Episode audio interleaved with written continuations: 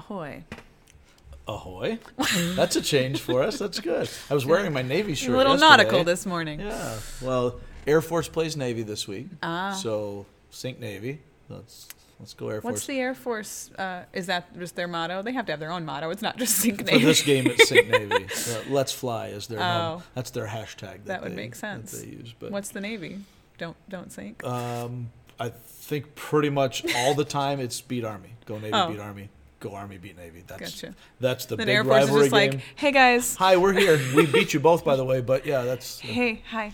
That's kind of how it is. The big rivalry is Army Yeah, yeah, Navy. and the only time I ever root against Navy or against Army is when they play Air Force, You can't really root against any of them ever. unless they're playing Air Force. Oh.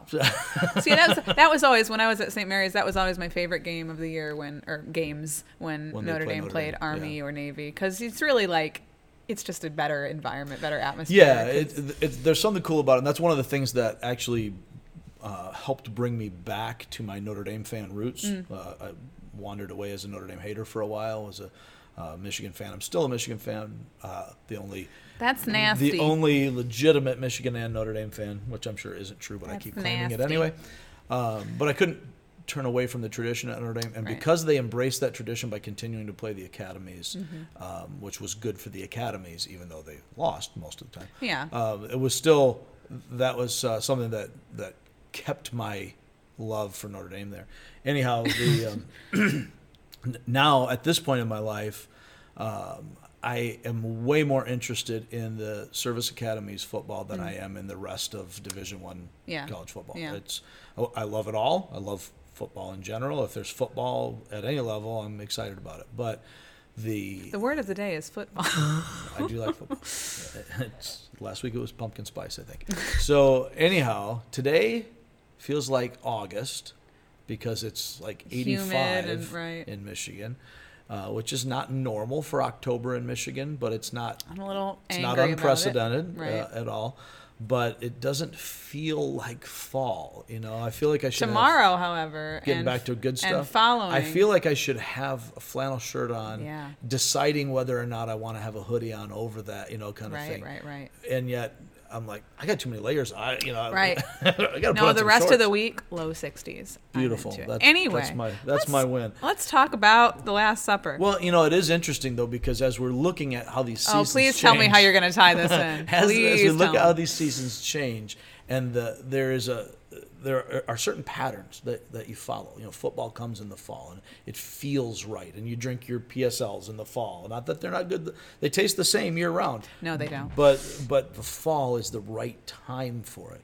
Well, Jesus and his followers are here as Passover is approaching. So now, as the entire city has prepared for the Passover and this big, huge cultural event, the season has moved in in this direction, and now uh, Judas has agreed to betray Jesus. It hasn't happened yet. It's still on the low. Nobody knows what's It's going on on, here. DL. But Jesus comes to this place where they're going to celebrate with his friends. You know, we can think of it like a, a, a big, uh, like a Super Bowl tailgating party or a big Christmas party with our friends, right? So he's got his tightest circle of friends, and they're going to celebrate the highest of holidays here in the Passover.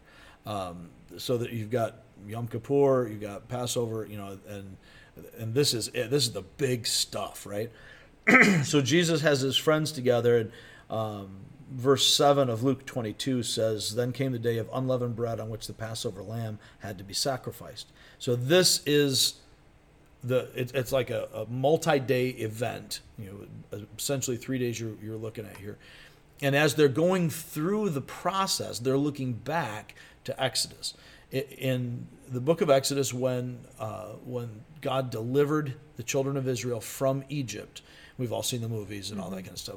As they did this the last of the 10 plagues was the death of the firstborn. And, and as the angel of death comes through and, and slays all the firstborn of everyone in Egypt, um, you know, man, woman, child, well, that doesn't even make sense what I just said. But, but the animals and everything else, we've Right, seen the right. death of the firstborn. um, God provided for his people that those who had faith in him, it wasn't enough to be uh, an Israelite, that, that was not in itself sufficient. You had to be an Israelite by faith in choosing to obey the command of God. So he said, You take this lamb, you sacrifice it, paint the, you know, it gives very specific instructions. You paint the blood of the lamb over the doorpost, and whoever is in this house at this time will be covered by the blood of the lamb's sacrifice. So those who do that in obedience live and are delivered. Those who do not suffer the same fate as everybody else, regardless of their ethnic background. Right. So they're looking back, and, and after this happens, God gives them specific instructions to. Uh, this is a holiday that's not made up by Hallmark. This is ordained by God. Every year, when you do this, you will celebrate at this time what has happened here. As you look back and you see that I myself delivered you and you'll tell your children about it. So when your children ask about these rituals and these ceremonies, you can explain to them. And and in the in the seder that we know today, that has been celebrated for uh, years and years, uh, since really since AD 70, it's been pretty much the same. Uh, we see four questions that get asked that, mm-hmm. that are prescribed because children don't always know the questions to ask, right? So there are four prescribed questions that are asked as a ritual, and they are answered through the scriptures with this. So all of this is pointing in a direction of God's deliverance of his people through the sacrifice of a lamb. Now, as they as they prepare here, Jesus sends them, and we know the story. You know, he tells them go and find uh, you know this upper room that's going right. to be prepared for you. Go get this ready for the meal. They'd go and do it. Guy lets them use it. They they prepare everything for the supper, and they're there. Uh, and, and, some amazing things happen during this event. Luke doesn't record all of them, but uh, but as we see him doing this, the key point is that he Jesus identifies himself with this Passover lamb. Mm-hmm. Um, as they're doing it, starting with verse uh, 14. When the hour came, Jesus and his apostles reclined at the table, and he said to them, I've eagerly desired to eat this Passover with you before I suffer. Once again, Jesus reiterating what he's been saying for chapter after chapter I'm going to suffer and die. That's the destiny of the Lamb of God. He calls himself the Son of Man. Here, he identifies with the Lamb. Uh, 16 For I tell you, I will not eat it again until it finds fulfillment in the kingdom of God. After taking the cup, he gave thanks and said, Take this and divide it among you, for I tell you, I will not drink it again. I will not drink again from the fruit of the vine until the kingdom of God comes. And he took the bread, gave thanks, and broke it, and gave it to them, saying, This is my body given for you. Do this in remembrance of me. In the same way, after the supper, he took the cup, saying, This cup is the new covenant in my blood, which is poured out for you. But the hand of him who is going to betray me is with mine on the table. The Son of Man will go as it has been decreed but woe to that man who betrays him. They began to question among themselves which of them it might be who would do this.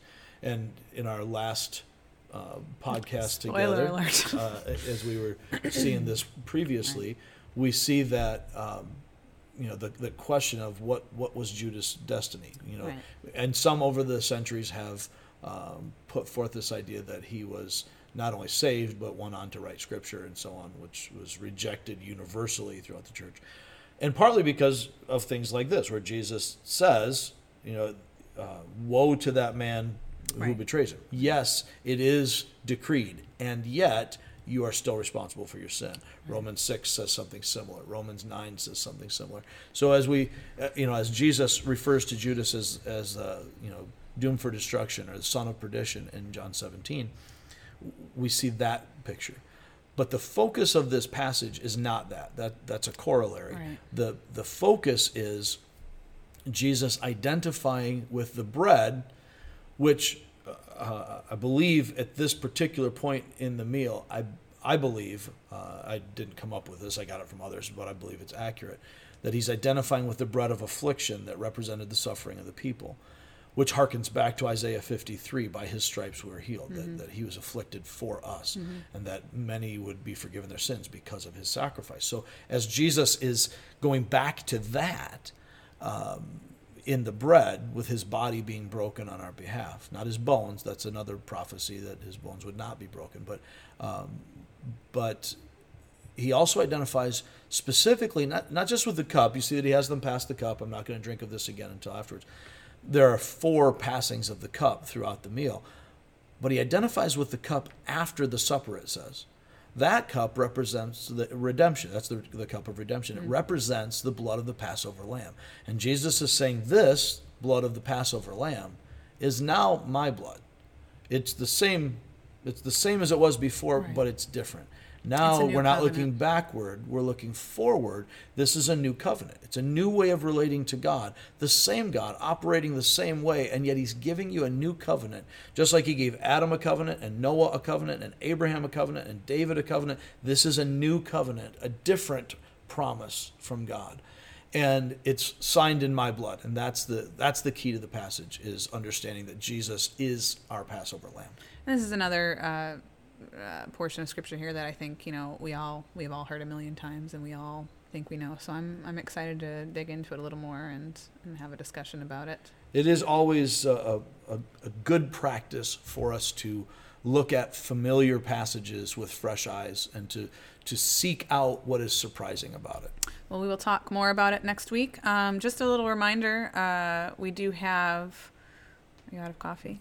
Water. Oh, we do have uh, uh, Tapestry Dance Company and Imagine Worship uh, here this Sunday evening. Sunday at 6. Um, October 6th at 6 at Real Life. So if you're in the area, uh, feel free to stop and by. It's a, It's going to be terrific. As much as we enjoyed Imagine Worship, um, Imagine Worship is a dance troupe of uh, you know of youths who are learning dance. Uh, Tapestry is a professional dance company out of Chicago that involves uh, Miss Sarah from Dance Arts, but also um, as we are as we're watching them, we're going to have Imagine involved in it, so we get to see the younger ones, the high school and down. Um, but in uh, in Tapestry, we get to actually see uh, adult professionals who are doing this as well. so it'll be a good time. Uh, so yeah, if you're in the area, come on by.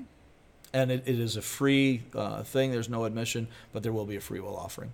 Okay, sounds good. And uh, we'll look for you guys next time for our discussion. If you have any questions, feel free to email us somethingreal at reallifeonline.org or leave a voicemail. Even if it's questions about God's sovereignty in a free will offering. Whoa. Thanks, guys.